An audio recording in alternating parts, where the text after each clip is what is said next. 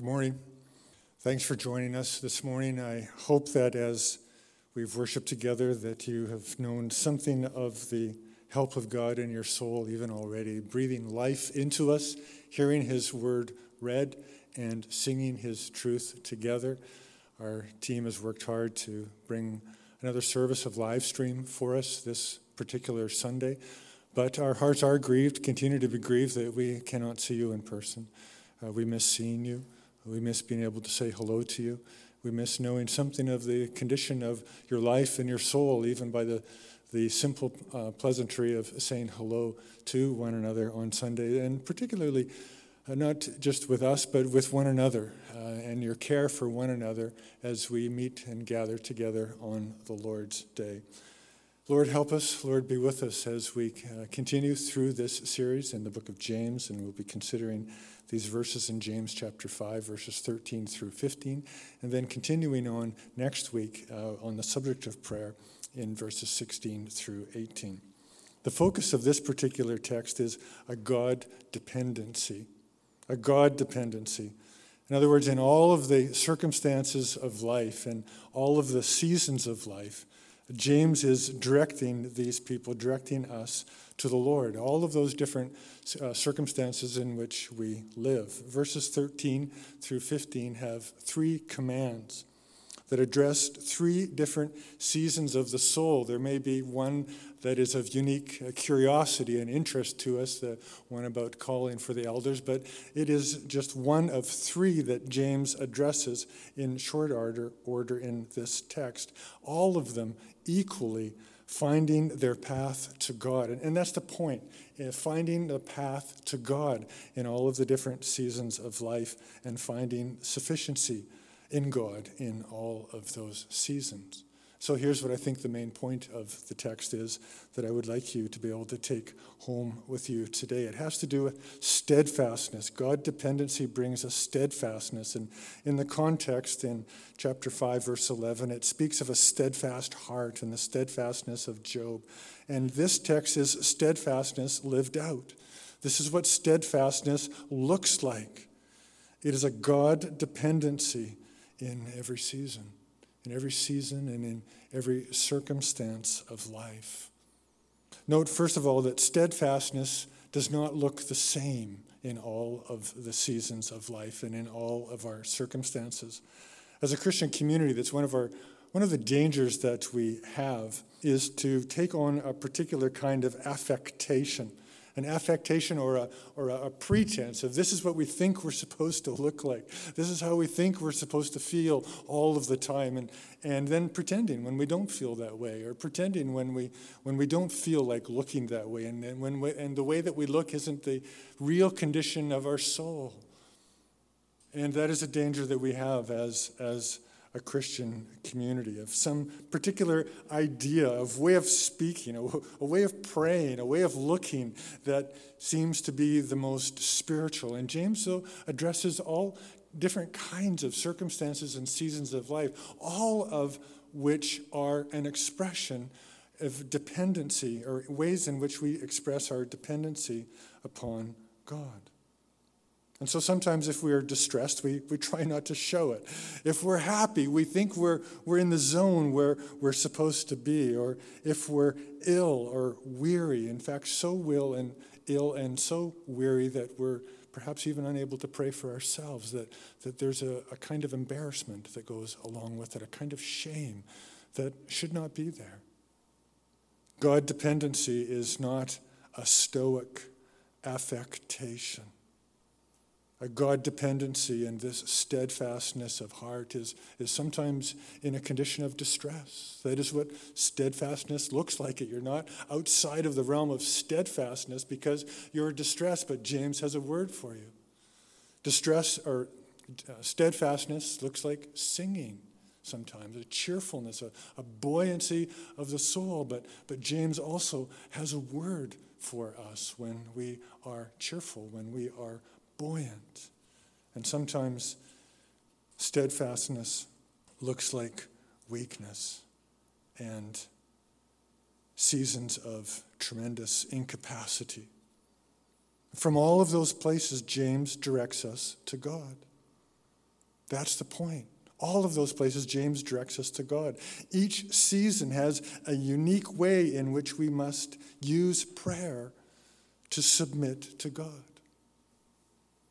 This is what prayer is. Prayer is the path, a path of submission to God in suffering, in prosperity, and in illness and weariness.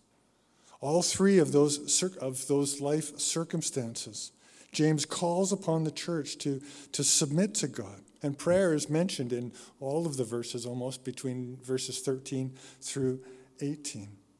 Prayer is the instrument by which we submit to God in all of those different circumstances and seasons of life. And But remember that we don't trust in prayer, we use prayer, we exercise prayer. We use prayer to lay hold of what we do trust in, which is the God who hears prayer. John Calvin said this Prayer does not change anything. Prayer reaches God and God changes everything. The reason that James can direct us to steadfastness in all of these seasons of life is because there is a sufficiency of God that is to be uniquely experienced in a, in a, profound way that's different in all of the seasons of life that God brings into our path.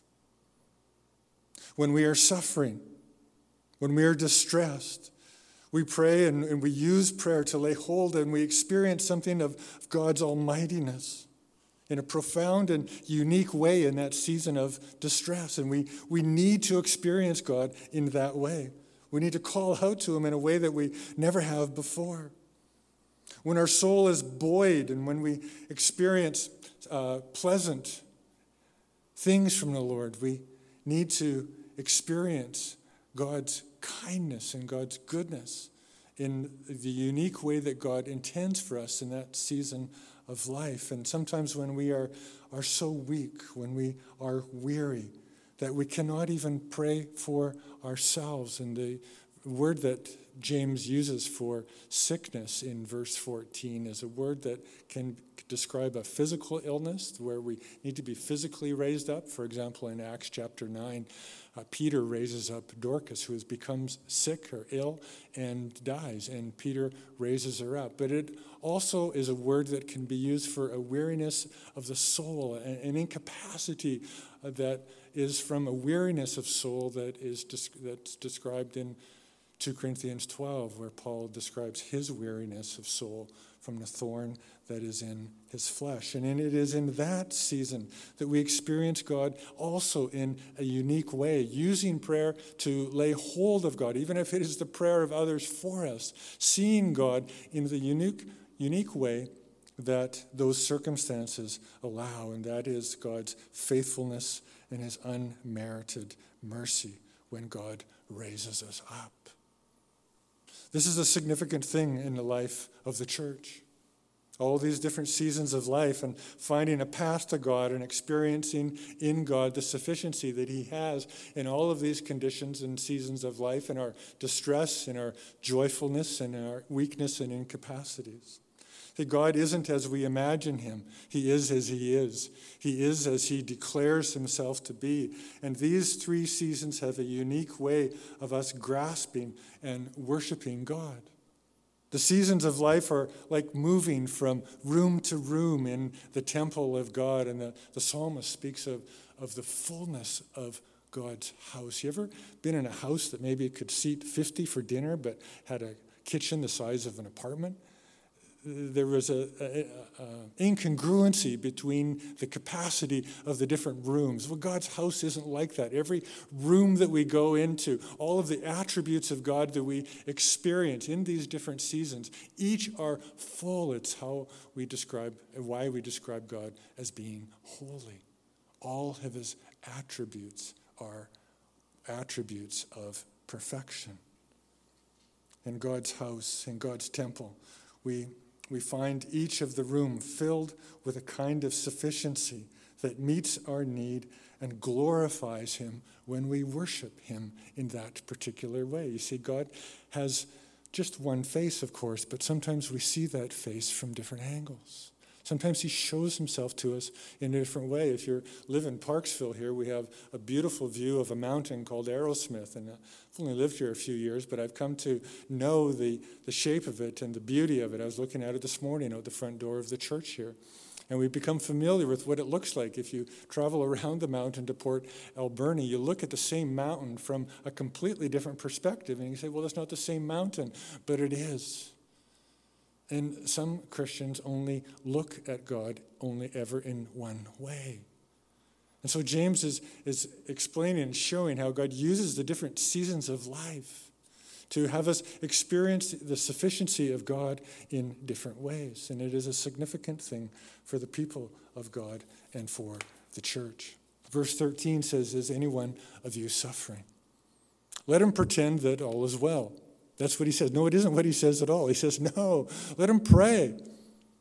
The suffering could be some kind of a material or a physical circumstance which causes suffering, or it could be a spiritual kind of suffering, that kind of suffering that comes from an affliction, sometimes at a particular sin that can bring upon us. In fact, all three of the circumstances that James describes both have those two components. It could be a, a physical uh, circumstances that give us joy, or it could be spiritual experiences that give in us great joy and buoyancy, or it could be uh, physical circumstances of illness and weakness in our body, facing uh, perhaps mortal illnesses, or it could be a spiritual melancholy that Paul is describing in verse 15, from which we need to be raised up. There is a very particular urgency and intensity, though, that comes to the soul that is suffering, where, where James says, Are you, any of you, suffering or in a, in a condition, in a place of distress? Let them pray. And there is a kind of urgency and intensity of the soul that comes along with those prayers. The psalmist says, With my voice I cry out to the Lord. I pour out my complaint before him. I tell my trouble before him. Consider the mercy of God that brings us into a circumstance and season of life that makes us pray that way. To call upon the Lord with a, with a kind of urgency and a kind of intensity that we don't always have. That is a mercy of God for those circumstances that makes us pray in that particular kind of way. And it's not an affectation, it's not fake. The body of Christ needs this kind of prayer. It not only needs to pray these kinds of prayer, it needs to hear these kinds of prayer from other people. I recall years ago, as a father with a young family, I'd, I'd, been in the pastorate for about 10 years and had been out of the pastorate for a couple of years, thinking never to return. I was working as a truck driver in Alberta for a number of years in the oil patch. I'd recently moved back to Vancouver to continue work as a, as a truck driver, and we attended to attend a small church on the east side of Vancouver. But my soul was in a condition of, of distress, and it needed encouragement and it needed help. And we attended a, a Sunday school hour there at the church, and I discovered that while they were uh, teaching at different levels, there was a group of the elders that would gather in the office simply to pray. And I asked if I could please join them. And I, I, week after week, I would go into that room with those men and women, and I would simply listen to them pray. And as I heard them call out to God, as I heard that some of them were in distress, some of them, some of them were buoyant, some of them were too weak to pray, even in, in that room. And as I, as I listened to them pray, God breathed life into me. You know what it's like to, to come and gather with the body of Christ and have, have someone that is near you cry out in distress. They're calling upon the Lord and with, without an affectation of praying, Well, I'm in distress, but this is how I pray. Lord, I know that, that everything is in your your control. And, and yes, that's very, very true, but it's not how you feel. Your soul is distressed. The truth is that you can't see that God is in control, and you need to call out to Him. You need to cry out to the Lord, and you need to know that the body of Christ needs that kind of prayer. It affects, the, it affects everybody. Think of the Pharisee and the tax collector who both came to pray. And the Pharisee had a very flowery affectation, a prayer of affectation a prayer that didn't reflect the real condition. I guess it did con, uh, reflect the real condition of his soul, which was pride.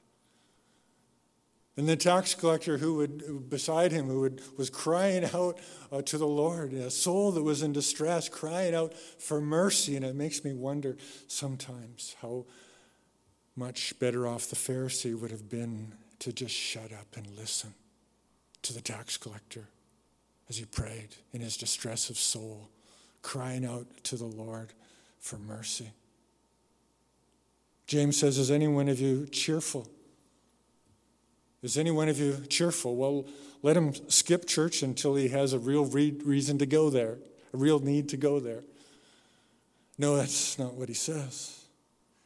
The cheerful also have a need, which is interesting.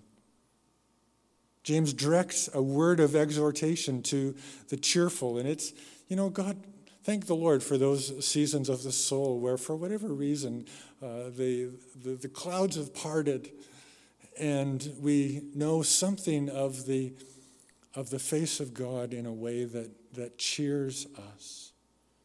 But James has a word of exhortation to them. Why does a cheerful person need to be commanded to sing? James identifies in the soul that appears to have everything that, to have all of their needs met in that person, he identifies a need. And the need is to sing. He doesn't sing, he doesn't say, sing if you have a lovely voice. The command is, is not based on something or the condition of the, of the vocal cords. The command is based on a necessity of the soul. And the command is to sing. I found these words by Sinclair Ferguson very helpful to help me answer that question. Why, why does James address a need in the person who seems to have their needs met? And he says to sing. He's, and this is what he says He says, singing praise for our blessings saves us from a kind of idolatry in which we take the gift of God but forget the giver. Singing is, I think, the most often repeated command in all of the Bible. Singing is a choice, singing is a, a deliberate and intentional discipline of the soul. I put it this way singing is an armament, God's armament, God's armor for us against a spiritual complacency when our circumstances are favorable. Are you cheerful? Well, you need to sing. And that is why we sing together. That is why when we even we do a, do a live stream like this, we intentionally include a component of singing. We need to sing together. For some of you, you needed to hear the, the, the scriptures that were read. That was your greatest need. And for some of you to have the scriptures open. But some of you, your greatest need this morning simply was to sing, to declare the goodness of God and it is something that God commands us to do. I enjoyed, I, I, grew up watching the Looney Tunes, and one of my favorite characters was a, a rooster named Foghorn Leghorn. And one of the things I've brought from my childhood is a quote from Leghorn, who, would always say to his young pro, protege, your, your lips are flapping, son, but there's nothing coming out. And that's how some Christians sing. your lips are flapping, but there's nothing coming out. And so it is something that, that Christians do uniquely, deliberately, intentionally, with conviction as a command that we need to sing because it meets a very, very real need of our soul.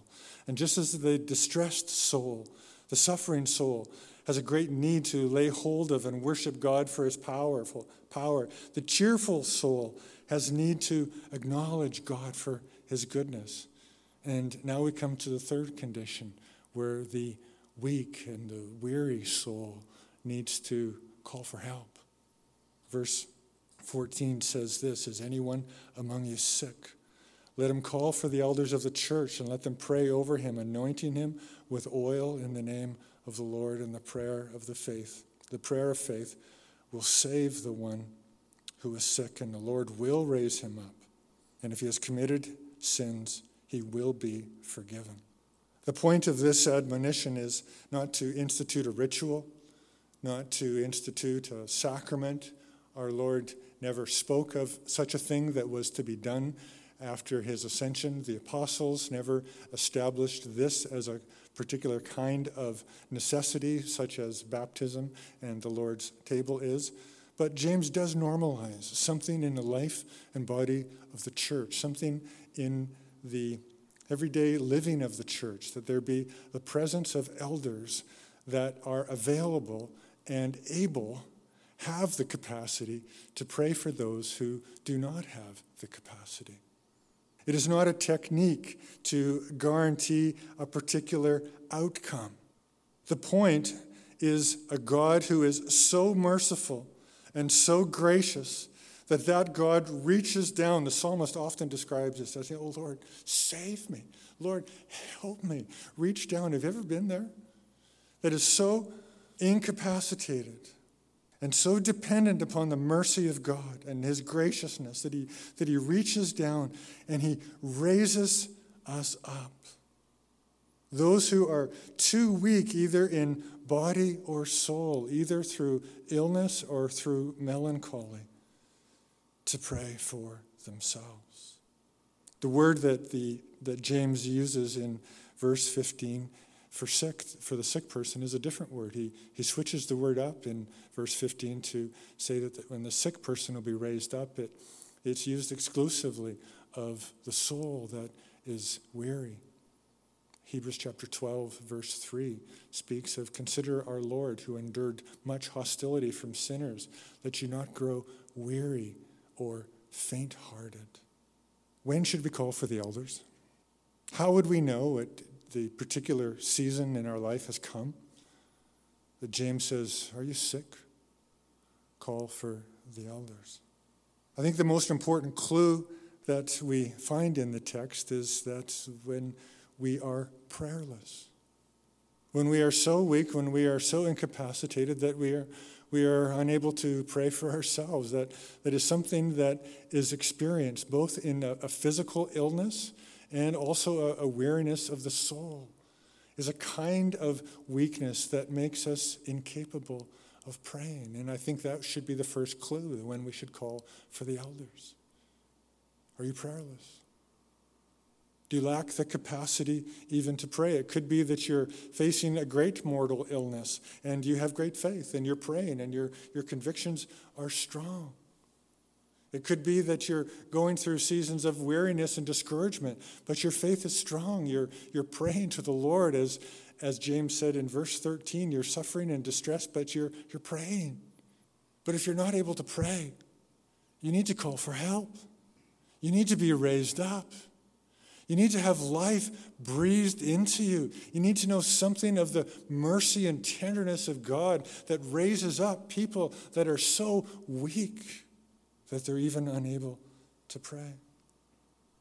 And that is something that the text seems to indicate is uh, an incapacity, as James describes the two not even to pray, but he says, call, call to the elders, and he says that they will, they will come to you Notice that the elders aren't at home uh, and the Lord tells them who is sick, that the sick person calls for the elders and they come to them. They don't go to the elders, the elders come to them, which seems to indicate, again, their weakness and their incapacity.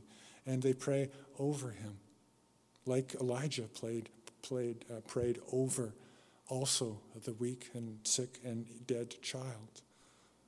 There seems to be something of an incapacity that is indicated by James, where there, there needs to be a raising up. The second thing that seems to be very, very intentional, very clear about the instructions that James gives to the weak or to the ill is that there is a very deliberate and intentional intermingling, not an ambiguity, but a, an inter, intermingling an overlap of the material and the physical circumstances of the body, which would be like a, an illness or a, a sickness. But there's an overlap, there's an intermingling clearly where, where James speaks in one breath of those who are needing to be raised up, those who are ill, those who are sick, but also those who are needing to have their sins forgiven. And there's an intermingling, there's an overlap of the physical circumstances of the body, such as an illness, and our, our spiritual need to be cleansed and forgiven. God is physician of both the body and the soul. We need God's help, not only physically when we are ill, we need God's help also, and sometimes even especially in times of physical illness. There can be a kind of spiritual discouragement where we also need to be raised up in a profound way. And those of you that are, are uh, uh, practitioners of medicine, of doctors and nurses, I'm sure that you see this all of the time. You're dealing with people in their medical condition and their physical illness, and they need to be raised up. But you can also see that in that same person, there's a, there's a weariness, there's a, there's a need of the soul as well. And God is physician of both the body and the soul. The psalmist makes clear this intermingling when he says this that when he, when he cries out to God to be gracious to me, for I am languishing. Heal me, my bones are troubled. My soul also is greatly troubled. That's from Psalm 6. In God's dealings, physical sickness cannot be extracted. It can't be extracted and treated independent of the need of our soul. Sin and sickness cannot ultimately be separated, not because there is always a particular sin that is afflicting us and making us sick, although that can happen. God told Pharaoh when he was with Abraham's wife Sarah that, that you're sick because of your sin. And they removed the sin opportunity and, and he was restored. And it could be that an appropriate question for the elders to ask you when they pray with you that has the Lord spoken to you of a particular kind of sin of which you need to be healed? But we cannot extract these two things one from the other because sickness comes into this world ultimately by sin. It was because of sin that sickness and death come into the world. Genesis chapter 2. In the day that you eat of it, thou shalt surely die. See, sin has a 100% fatality rate.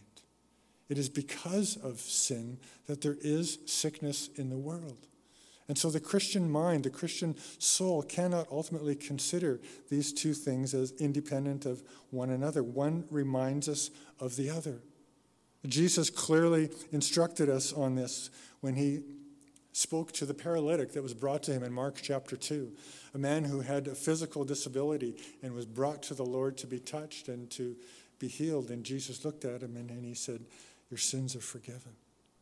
And then he healed him physically. So he stood up and, and took his mat and he, and he walked home. But he, before he did that, he said this that you may know that the Son of Man has the authority to forgive sins. Stand up and walk.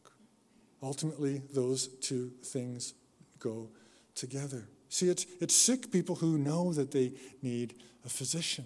It's sick people who call upon the Lord and say, Lord, heal me. And sometimes when we are, are faced with mortal situations in our physical body, it's like we get new glasses.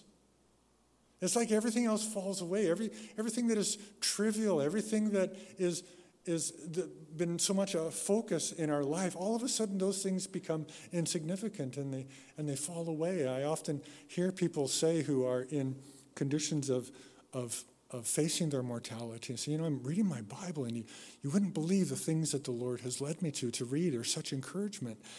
And I think what's happened is that their Bible hasn't changed, but they've changed.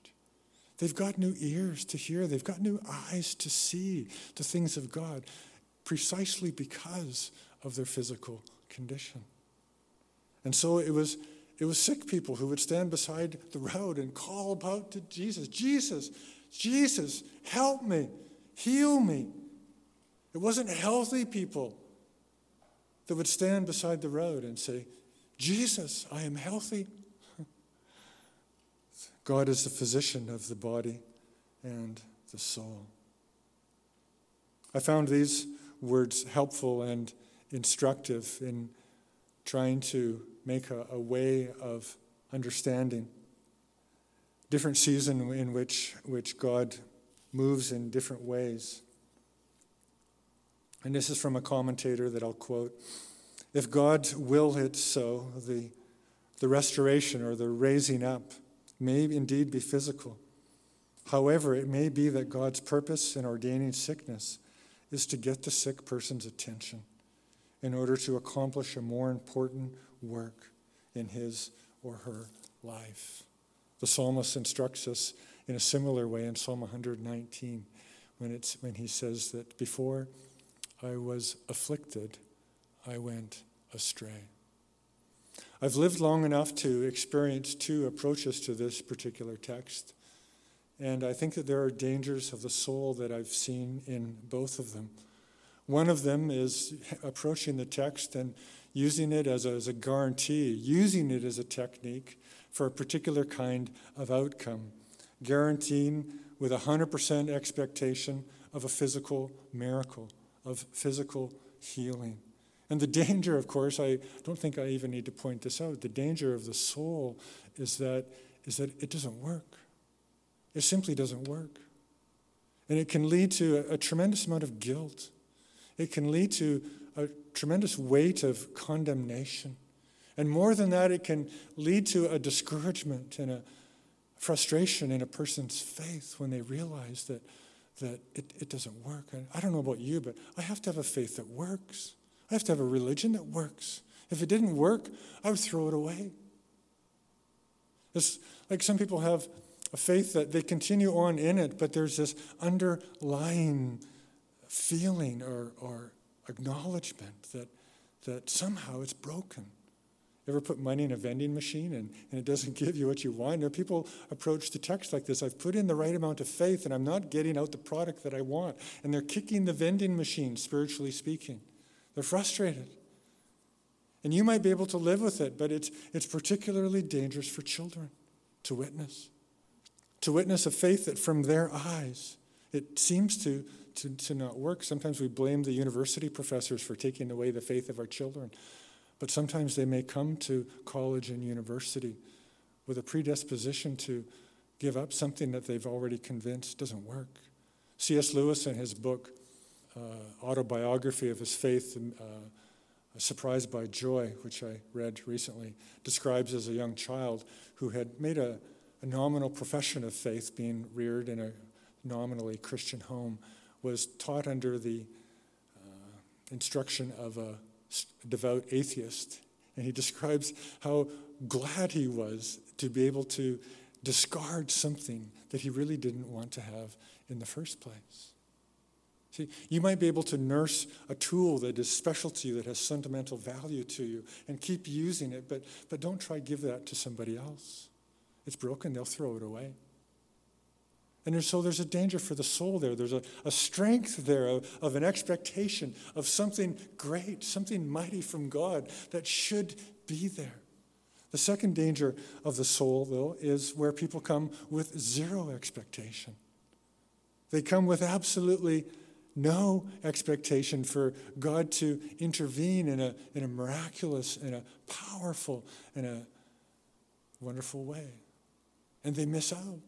They miss out on, on the opportunity to see God surprise us, to see Him startle us, to see Him encourage not only a person, but an entire body with His intervention into the life of a person who's called upon them or being called on on behalf of that person. And God has raised them up.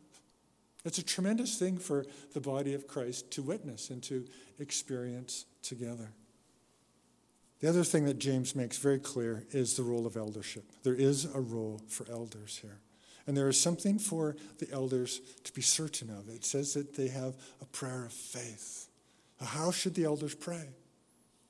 It makes very plain, doesn't it, that the we can see why the Apostle Paul says in Timothy that those who desire the office of an overseer desire a noble task. This really is a noble task for those that are called by God in the midst of a congregation to come alongside those who are either physically or spiritually too weak to pray. You can also see why Paul warns against those who are young believers not to be called as elders, to have the danger in a body to have people called into situations like this who, who, who are too young, sometimes too arrogant, too conceited, thinking that they know everything that there is to know about melancholy, thinking that they know everything there is to know about the seasons of life and never face their own mortality. It is for seasoned people who know something of the seasons of life for sure. And don't underestimate the effect that the opportunity to pray for people has upon the eldership. It affects us. And just so you know, yes, we do pray for people in this way. We anoint with oil. There's nothing special about the oil. And it's not the elders who raise people up, and it's not the elders who forgive sins. It's God who does all of those things. But yes, we do pray for people. We have a number of elders who I hope you know them. I hope you know who they are, who are governing and leading elders. We also have a number of elders who are what we call elder emeritus, who are not governing elders, but they are still committed to this ministry of prayer and will pray for anybody who calls upon them to ask. But it affects us as well. And I hope that we wouldn't have a church that is governed and led by leaders who've never prayed for the sick who've never been in the room with people who are looking to be raised up by God. It is a profound impact where we vicariously see something of the need of God's people and something of the power of God's people. Many of you have been there. I've been there myself to feel so incredibly weak that you're absolutely and entirely dependent upon somebody else to carry you. That is the spiritual miracle that people are looking for in God here. And God is merciful, God is powerful to raise people up. But there is also something for the elders to be certain of here.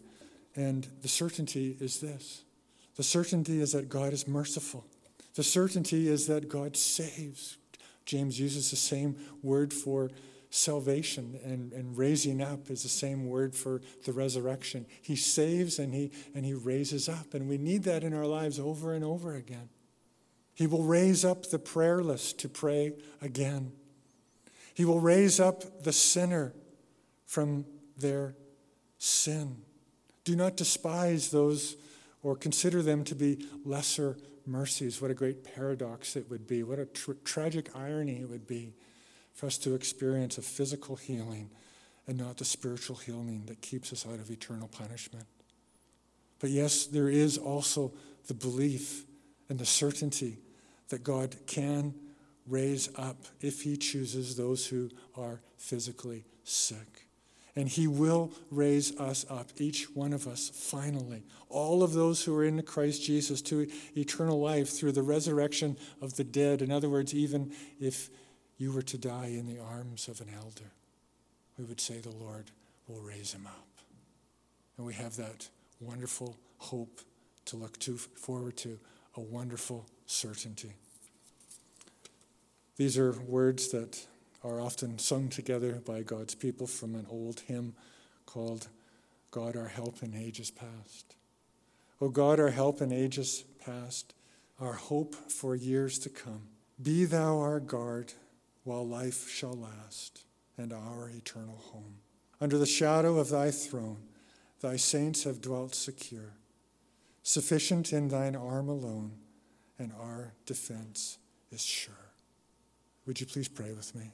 God Almighty, help us to know your sufficiency in all the seasons of life. Help us to call upon you. Help us to sing.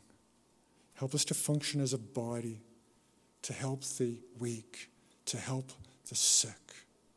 That we would not live autonomously, that we would not try to live independently of one another, but humbly confess that there are times when we are keenly and desperately aware that we need help. And thank you for the body. Lord, thank you for your wisdom that there is a body with a living head who is been raised up, who has been saved from death in order that we also would possess that same hope. So, Lord, give us what we need most. Help us to live. Help us to know your power in our lives and to explore and know every, every room in your house, to know your face from every angle, to experience its sufficiency. In all times, I pray. For your glory, we pray it. In Jesus' name, amen.